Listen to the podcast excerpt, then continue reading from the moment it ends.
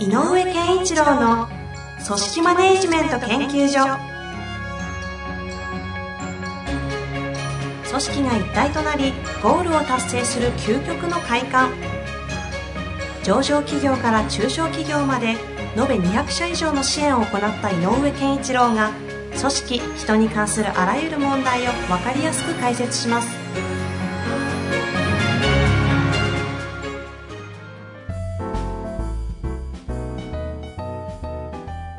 こんにちは遠藤和樹です。井上健一郎の組織マネジメント研究所。井上さん本日もよろしくお願いいたします。よろしくお願いします。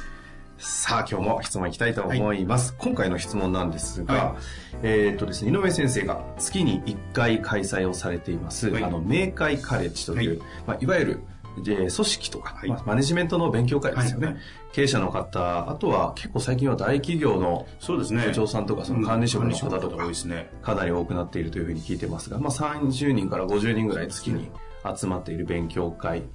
の中で、えー井上先生が公開コンサルティングみたいな形で、はい。ご質問に対してご回答されてるんですよね。はいでその中の質問がですね、えーありますので、ちょっとそれを今回は、井上先生がせっかくなので、もう少しこれは回答したいなということで、はいはい。取り扱わせていただくことになりました。はい。えーいきたいと思います。はい。お互いに大切にしていることが違う相手と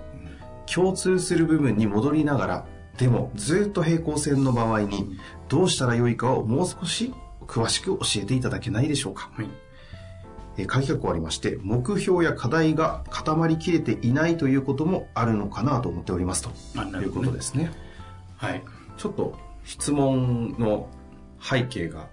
えっ、と、私の方ちょっとわからないんですけども、これはいどういう質問になるんですかね？あのえーはい。つまりあの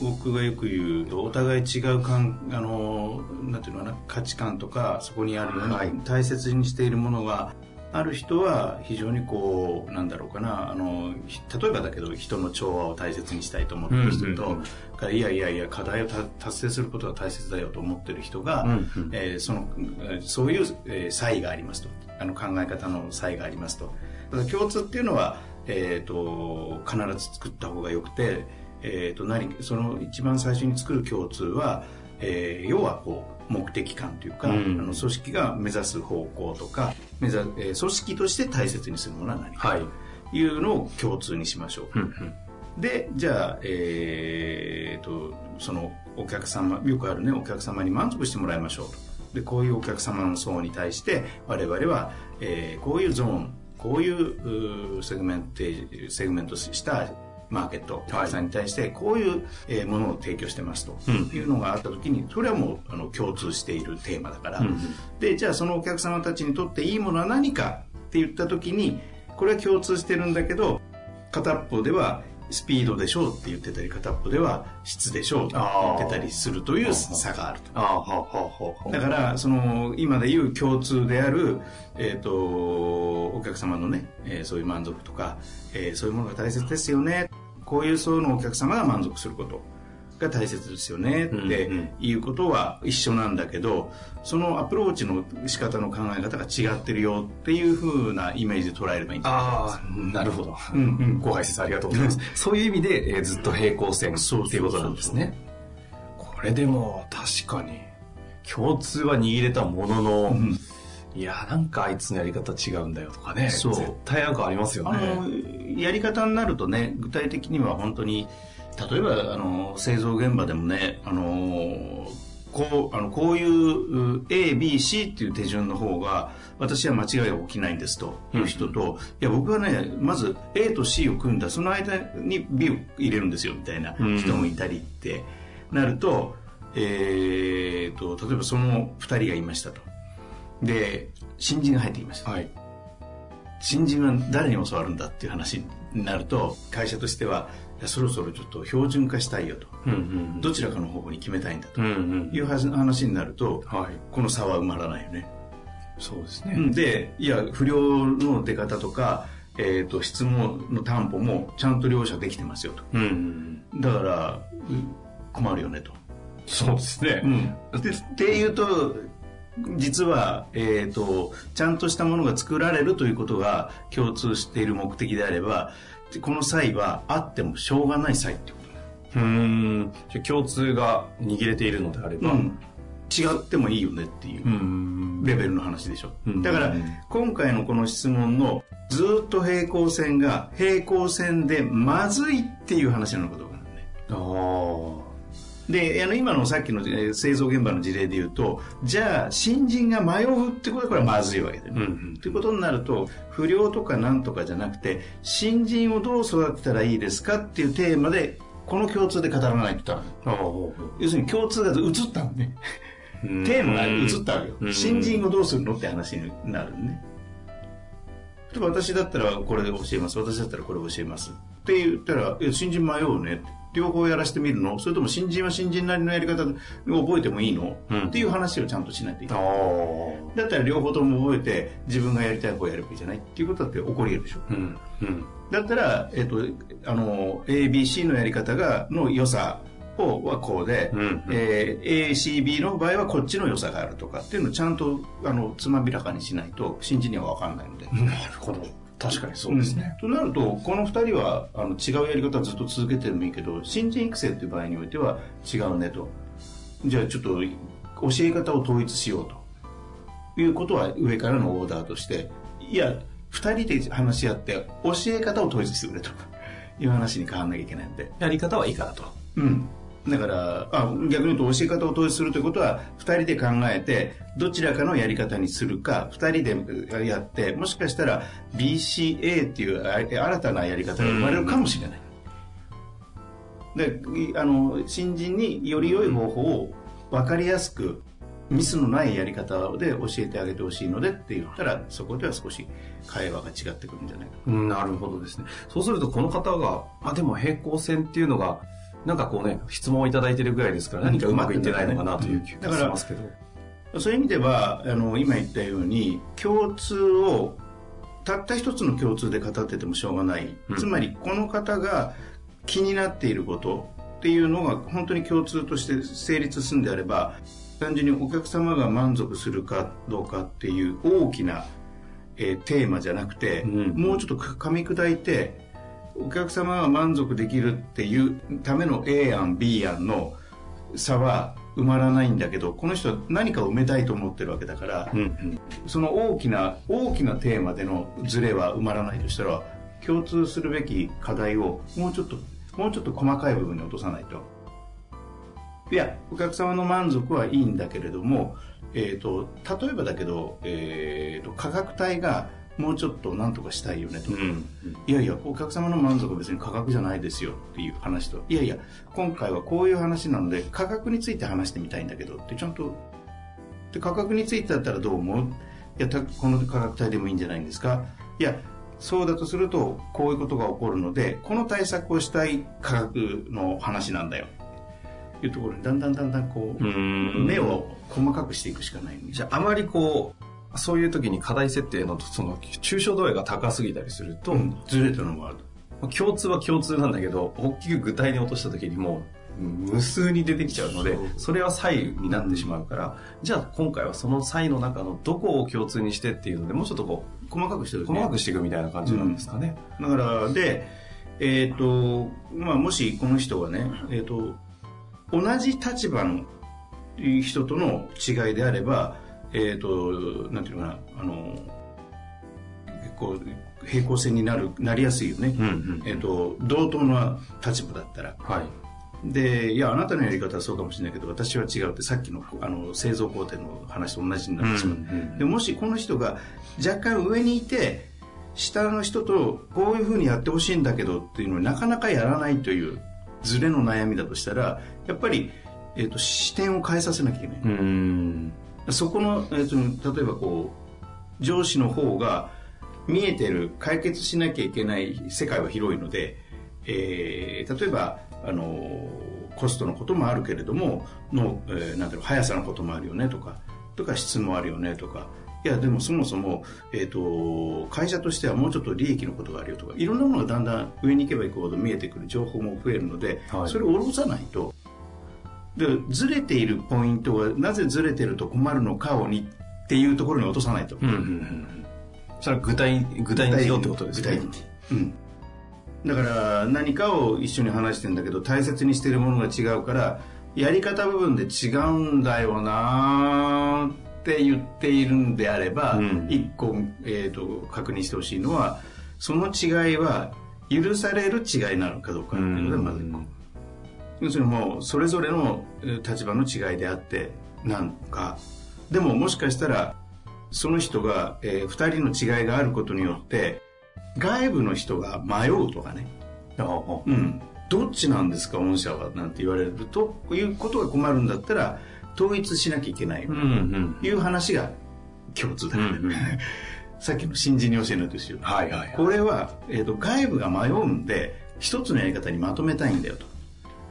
っていうことで、えー、とできたら私の、まあ、上司だったらね私はこう思うんでこういう理由でこういうことが大切だからこうしたい。いやいや私はこういうことが大切だと思うんでこうしたい。違うんですよと。でも、うん、大切にしているものは違うよねと。でも大切にしているものはを統一しないと外の人が迷うなら大切にしているものを統一させるって話をしなきゃいけない、なんか最後にこう、ちょっと具体的なやつでちょっとありませんかね？なんかありますかね？えっ、とねえー、そうねなんだろうな。何ですかね？あんまりなんかその、は、例えば会社においてのなんかこう、働き方みたいなところはちょっと規模でかすぎますか、うんうん。だからやっぱりこう外の方が絡むとよく起こると思うね、うん。こういうことね。だから営業現場とかで多いんじゃない？ああ、じゃあ例えば営業現場で。うん、で営業現場で例えばじゃあなんていうのかな？あの主婦層に物を売るうんっていうことで、えーやってるんだけど、うん。それをじゃあなんていうのかな？卸まあ卸なんて今あんまりない直販が多いけどお店に入れるという時に、えー、とどういうお店に入れていくのかとかどういうふうなエリアでどう何売っていくのかっていうのはルート開発なんかをしている場合に、うんうんいやそこ違うんじゃないっていう話とか起こるかもしれないね。うんうんで、えっ、と、例えば、あの、あるもので、あの、高級なもんでこだわってるので、えっ、と、包装紙も我々が提供したもので使ってほしいっていうような考え方と、もう片っぽは、いや、そうじゃないんだと。あの、お店のカラーを優先すればいいんですよ。っていうような違いがあったりする。うんで、ある時、えーまあ、ちょっとこれ例としてはあの現実感が今薄い例かもしれないけど、はい。えー、とお店の方から問い合わせがありました。あるエリアでその2人の営業マンがパチンってあったとして、うん。あのルート開発してるんで、うんうん。だからこの間来た人はこう言ってましたよと。あお店のやり方でやっていいですよと言いましたよと。でなんで今回は、えー、と実際にじゃあ商品扱うってなって、えー、と来た担当の方はなんで、えー、と自分たちの提供した放送しなきゃダメって言うんですか？そのメーカー側の意図をと通そうとしたりするのかうんなんでなんですか？とこの間だってはは話に来た方はそんなこと言ってなかったですよ。うんみたいな話になったらこれは、えー、とどちらが満足度がお客様にとってどちらがいいかという視点ではどちらも決して悪い方法じゃないかもしうんうれない、んだけどその前に一歩手前にいるお店の方は迷っちゃうよねうん。うんうんうん。そうなった場合に、今のケースで共通を設定するとしたらどこになるんですか？あこれはだからもう逆に言うと,、えー、と包装紙を提供するのか、えーおあのお店のやり方に任せるのかこういう違いが生まれてしまったこと自体が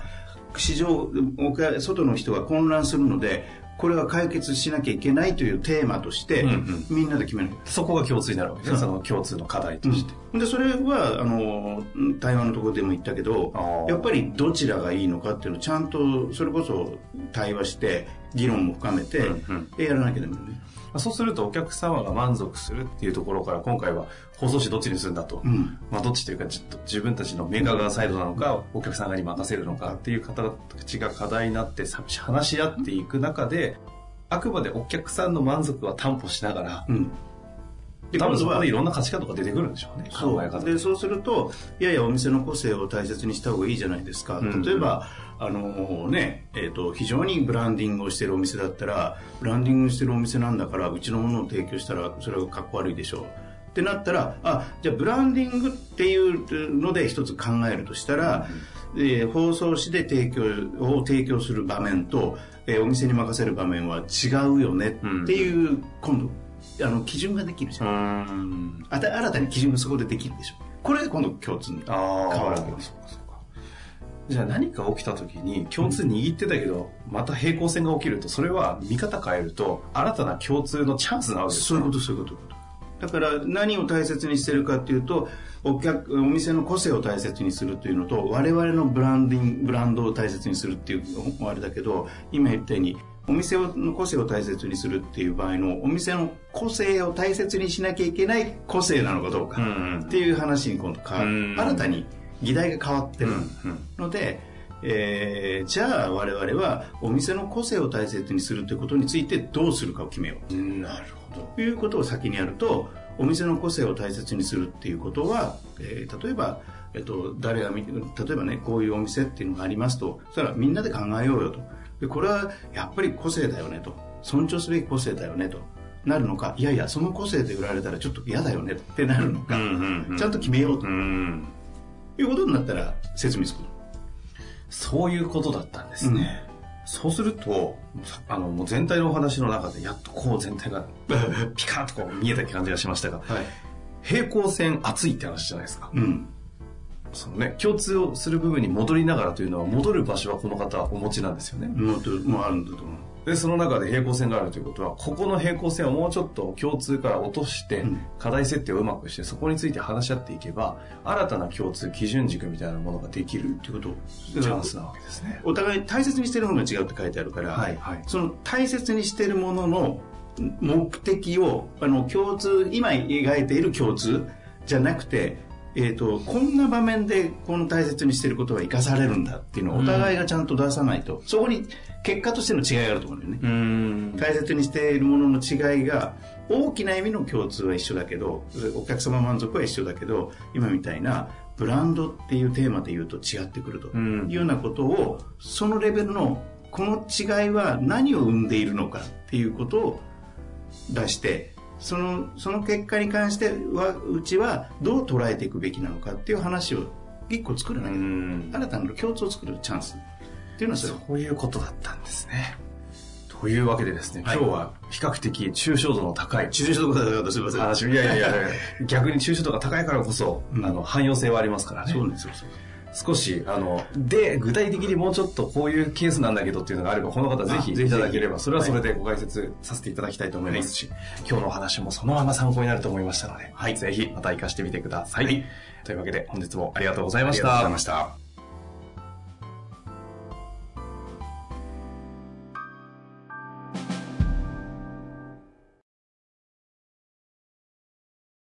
本日の番組はいかがでしたか？